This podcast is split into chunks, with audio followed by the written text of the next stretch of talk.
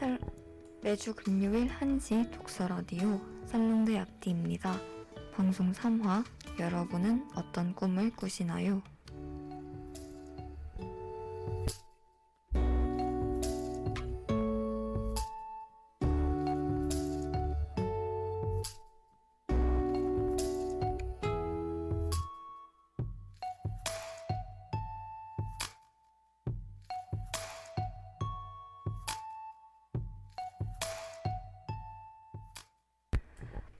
본격적인 방송에 앞서 방송 청취 방법을 소개해 드리겠습니다. 본 방송의 경우 PC로 청취해 주시는 분들께서는 열.연세.ac.kr에서 지금 바로 듣기를 클릭해 주시고 사운드 클라우드와 팟빵에 열불 검색하시면 저희 방송을 비롯해 다양한 열불 방송을 다시 들으실 수 있으니 많은 관심 부탁드려요. 저작권 문제로 다시 듣기에서 제공하지 못하는 음악의 경우 사운드 클라우드에 선곡표를 올려놓겠습니다. 더불어 열분 이번 학기 안전하고 즐거운 방송을 위해 마이크를 주기적으로 소독하고 모든 DJ가 마스크를 쓰고 방송을 진행하고 있습니다.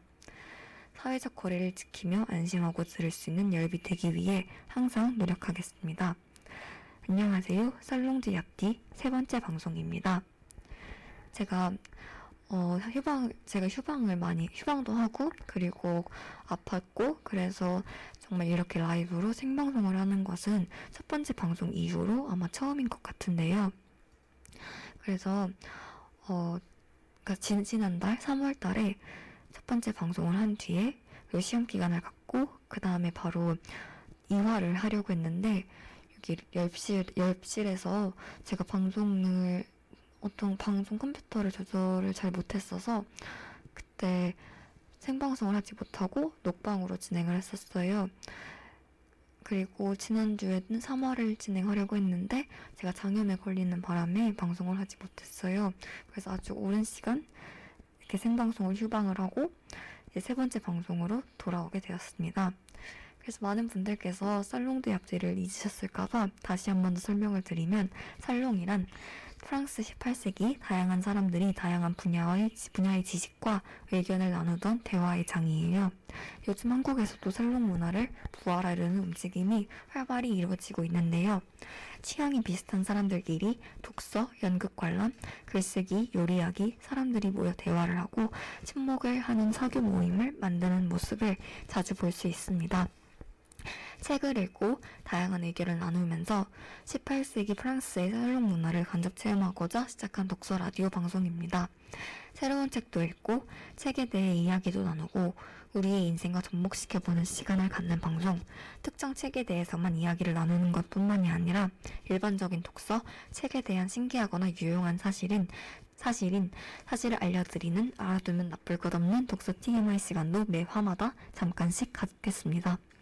우선 본격적으로 방송을 시작하기 전에 노래 한 곡 듣고 갈게요. 바로 오마이걸의 신곡인 던던댄스라는 곡입니다. 저는 아침 이 곡이 정말 신나고 그리고 사람을 행복하게 해줘, 해줘 서 제가 아침마다 이 노래를 듣는데요. 아마 여러분들도 이 노래를 들으면서 하루를 시작하면 오늘 방송도 신날 것이고 그리고 여러분들의 하루도 즐거울 것이라고 저는 믿습니다. 오마이걸의 던던댄스 같이 들어보실게요.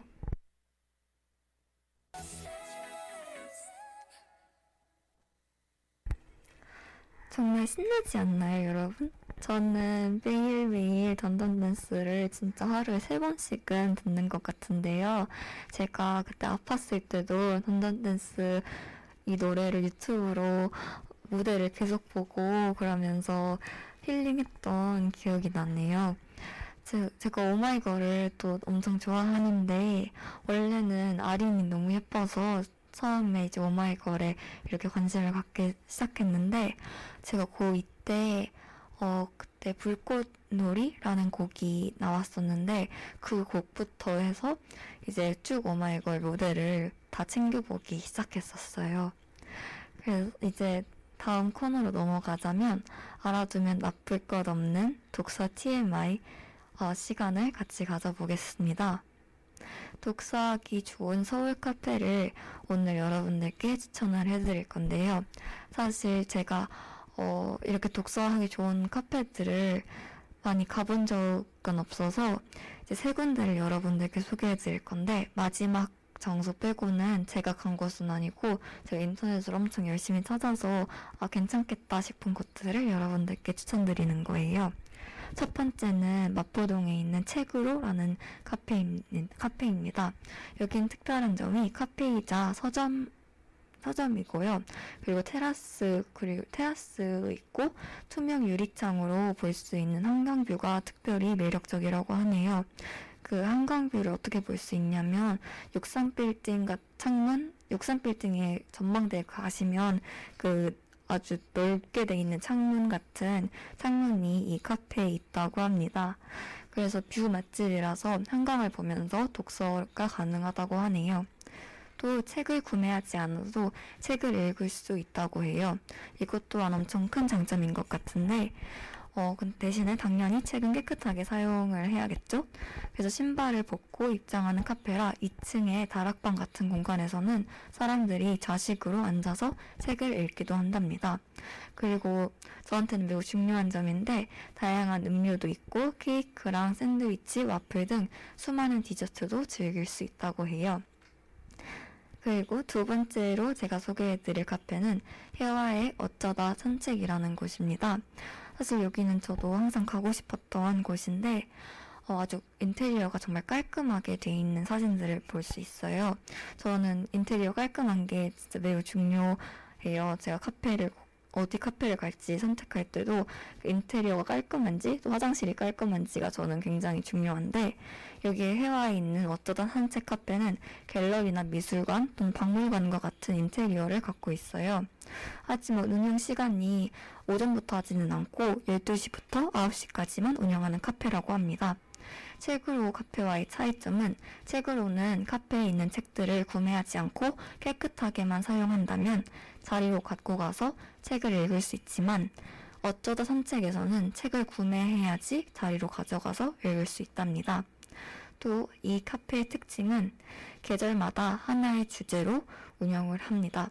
책도 매번 계절마다 다르게 선정하고 그리고 카페도 제철 재료를 사용하여 시그니처 음료를 판매한다고 해요.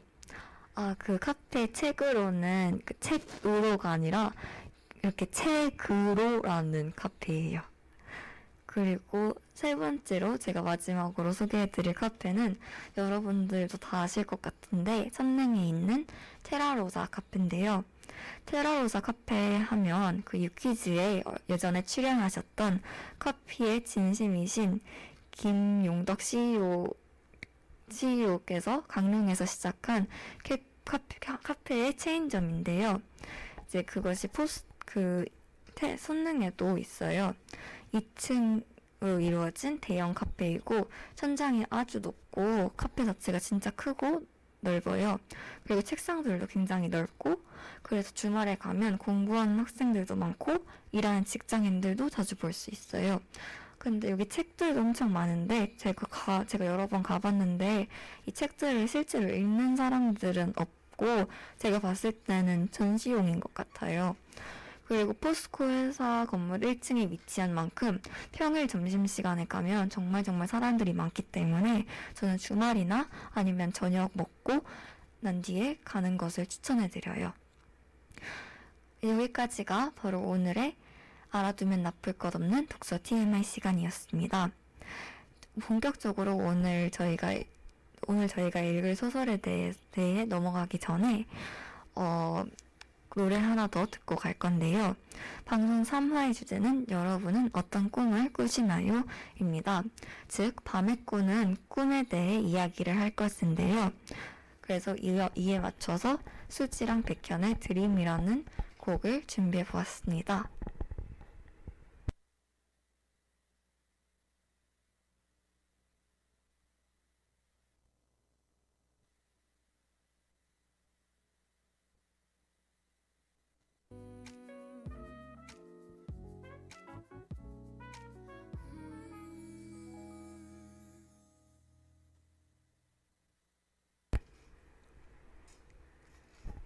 이 노래 제목 드림과 같이 오늘 저희는 저희가 잠이, 잠에 들었을 때 꾸는 꿈에 대해서 대해 이야기해 볼, 이야기를 나누어 볼 것입니다.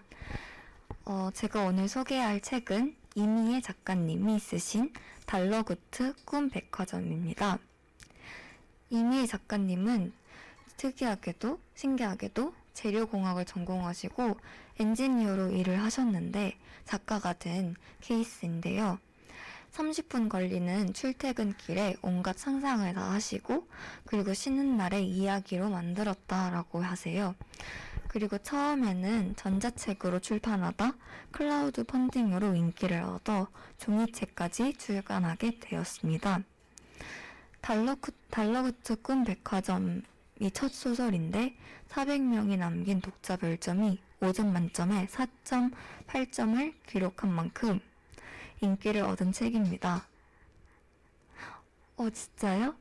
달러구트 꿈 백화점이 어, 지금 역주행을 한다고 할 만큼 아주 큰 인기를 어, 아주 큰 인기를 지금 얻고 있는데요.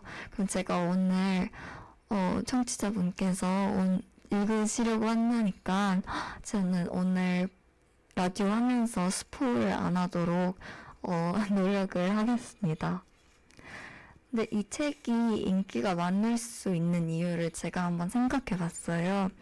원래 저는 빠져들어서, 제가 원래 빠져들어서 읽는 책은 그리고 또 질, 질리지 않고 즐겨보는 드라마, 재밌어 하는 영화는 아, 자극적이고 막장인 소설, 막장인 드라마 이런 거를 굉장히 좋아해요.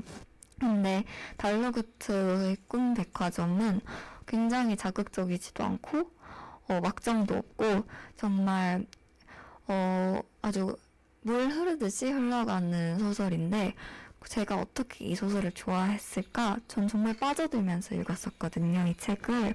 그래서 생각해 보니까 어, 저는 해리포터와 같은 판타지, 특히나 현실과는 거리가 먼 판타지 소설을 좋아하지 않아요. 그런데 이 책은 판타지 소설이고, 그리고 막장도 아니고, 자극적이지도 않고, 갈등도 없고, 로맨스도 없는 소설입니다. 근데 이 책의 특징은 마음을 차분하게 해주고 또 뭉클하고 뭉클하게 하고 또 마음을 몽실몽실하게 만드는 동화 같은 판타지 소설이기 때문에 제가 모르는 사이에 제 마음이 되게 차분해지면서 책을 계속 꾸준히 읽었던 것 같아요. 그래서 이 책의 소개를 간략하게 하면 어느 독특한 마을에 마을이 있는데요. 그 마을은 잠이 들어야만 입장할 수 있는 마을입니다. 잠에 든 사람들이 길거리에서 파는 음식도 먹고 다양한 상점들도 왔다 갔다 하는 그런 마을인데 가장 인기가 많고 사람들이 붐비는 곳이 한 군데 있어요. 바로 꿈을 파는 백화점인 달러구트 꿈백화점이라는 곳입니다.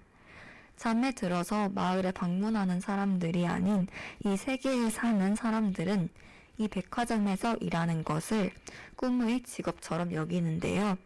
통찰력이 깊고 호기심 많은 이 책의 주인공 페니가 아주 운 좋게도 이곳에서 이곳에 취업을 하게 됩니다.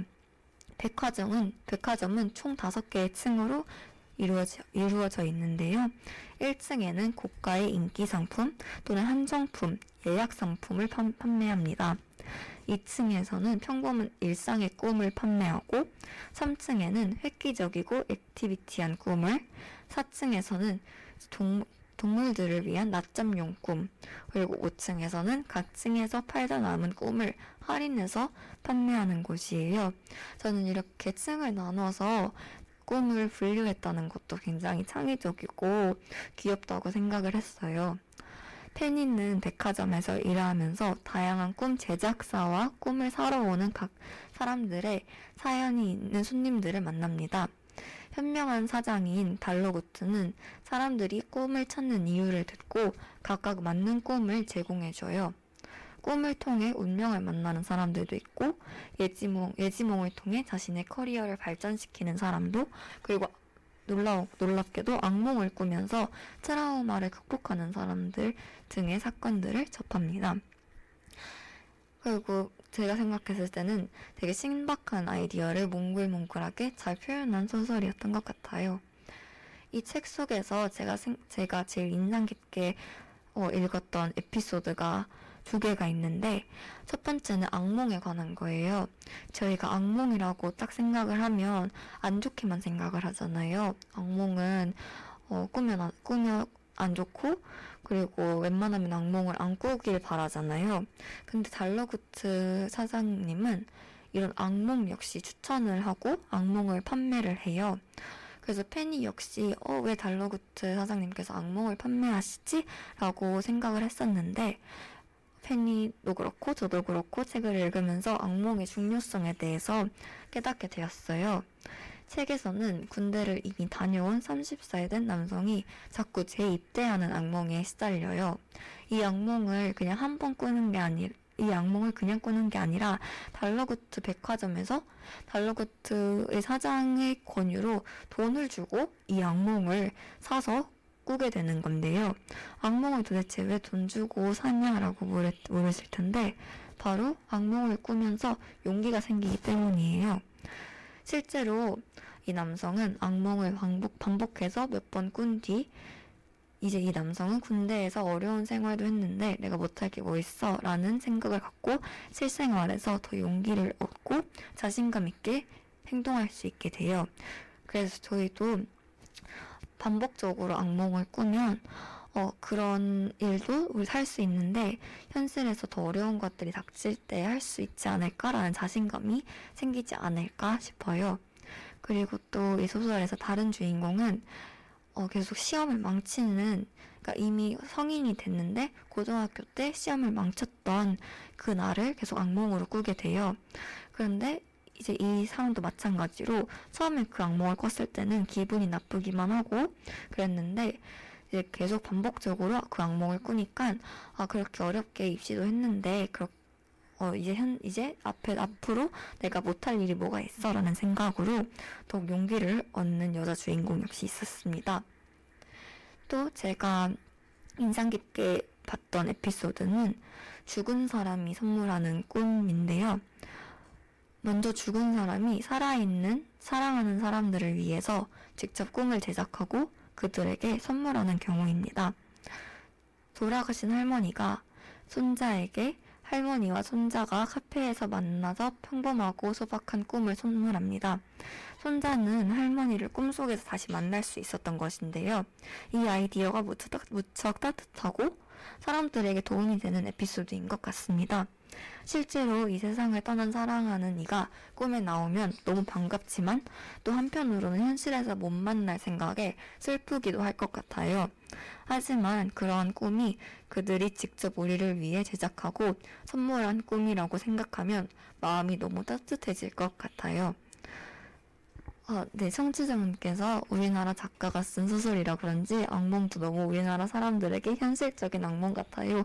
라고 말씀하셨는데, 저는 이 책을 처음 읽을 때 달러구트 백 꿈, 달러구트 꿈 백화점이라는 제목만 보고, 저는 당연히 외국 소설이라고 생각했어요.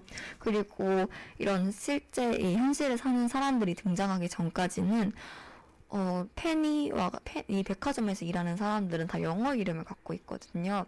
페니라든지 아니면 스피드 스피드노 또는 뭐 다양하게 다 아, 아 네. 다음부터는 이름을 읽고 어, 쓰신 내용을 읽겠습니다. 그 다들 그 백화점에서 일하시는 분들은 다 영어 이름을 쓰고 계셔서 저는 당연히 어, 외국 소설이고 그리고 요즘에 한류가 유행해서 그 현실 세계에 있는 사람들은 일부러 작가가 한국인들을 썼구나라고 생각을 해서 와 되게 그만큼 한국이 많이 널리 알려졌구나라고 생각을 했는데 나중에 책을 다 덮고 보니 군대 얘기가 나올 때부터 약간 어? 이게 외국 소설이 아닌가 싶었는데 책을 다 읽고 다시 표지를 보니까 어 한국 분께서 쓰신 한국 소설이더라고요. 그래서 저는 저도 굉장히 놀랐어요. 저는 또 이 소설에서 명대사로 제가 꼽은 것은 꿈이라는 건 정말 재미있네요. 꿈과 꿈이 동음, 동음이어인 것도 신기하고요. 그러고 보니 영어로도 드림은 드림이군요. 꿈을 통해 히트곡을 작곡하여 대박이 난 원래는 가난했던 한 뮤지션이 한 말입니다. 꿈이 단순히 잠든 세상에서만 펼쳐지는 계획적인 사건이 아니라 우리 현실과도 연결이 깊은 현실 세계를 보조해주는 역할, 또 현실의 연장선이다라는 것을 이 대사를 통해서 저는 느꼈고요. 그리고 꿈이 허황된 시간이 아니라 매우 중요하구나라는 것도 느꼈습니다. 네, 어, 마지막으로 제가 제 느낀 점을 소개해드리기 전에 저 그 테일러 스위프트의 Wildest Dreams라는 노래를 여러분들께 소개해드리겠습니다.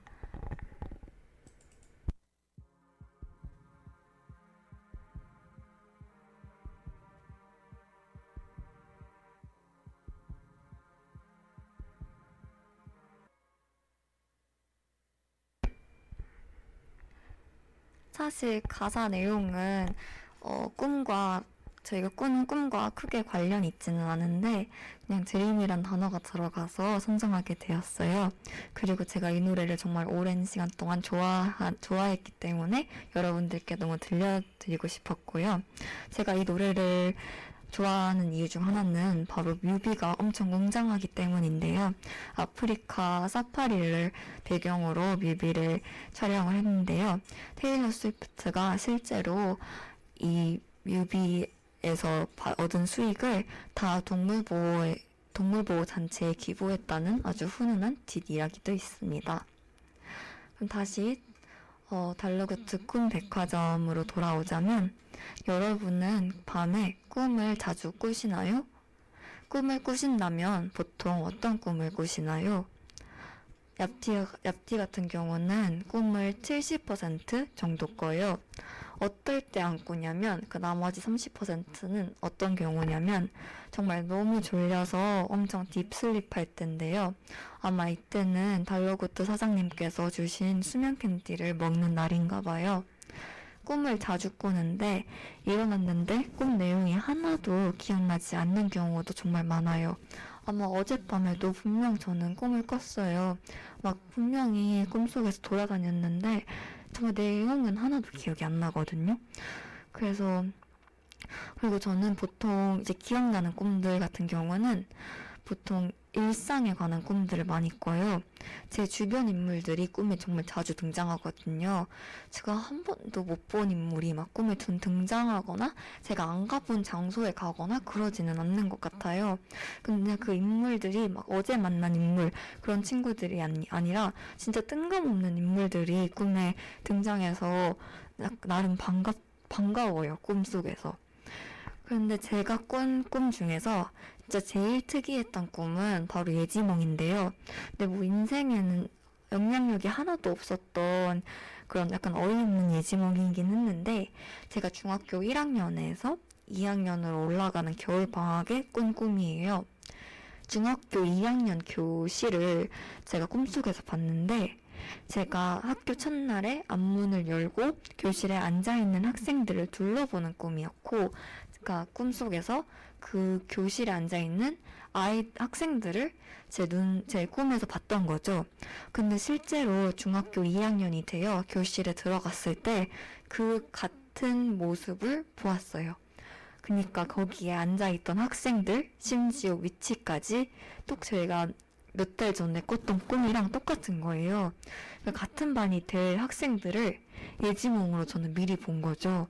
그래서 저는 너무 신기해서 막 너무 신기하고 그래서 너무 신났었는데 어 그때 이제 학교 첫날이니까 같이 아는 애들도 많이 없고 해서 그런 말을 못했어요 친구들한테. 그 당시에는 애들이 이상하게 생각할까봐. 근데 나중에 나중에 친구들한테 얘기를 해줬는데 애들이 다 안 믿는 거예요. 근데 저는 분명히 제가 앉은 자리가 3분단 맨 앞자 맨 앞자리였는데 제 뒤에 남자애도 맞췄었고 제 대각선에 앉았던 남자애도 맞췄었고 그리고 제 옆에 있는 여자애도 맞췄었고 분명히 다 맞췄었는데 너무 저, 혼, 저 혼자 정말 신기해하고 어, 꿈 얘기가 나올 때마다 애들한 친구들한테 지인들한테 얘기를 해주고 있어요. 전 너무 이게 신기했어서 학생 때 맨날 저희 엄마가 시험 전날 잠을 자야 머릿속에서 시험 공부한 내용들이 정리가 된다라고 말씀을 하셨어요.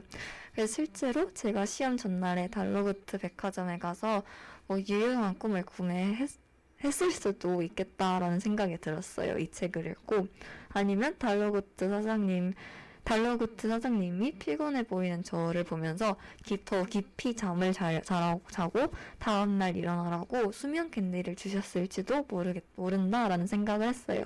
왜냐면 실제로 달러구트 백화점, 꿈 백화점 소설에서도 저희가 꿈을 꿀 때만 그 달러구트 백화점을 볼 수 있지 꿈에서 깨면 그 달러구트 백화점의 존재를 잊는다고 해요. 그래서 혹시 모르죠? 꿈 그렇게 달러구트 사장님께서 꾸준히 저를 도와주고 계셨는지.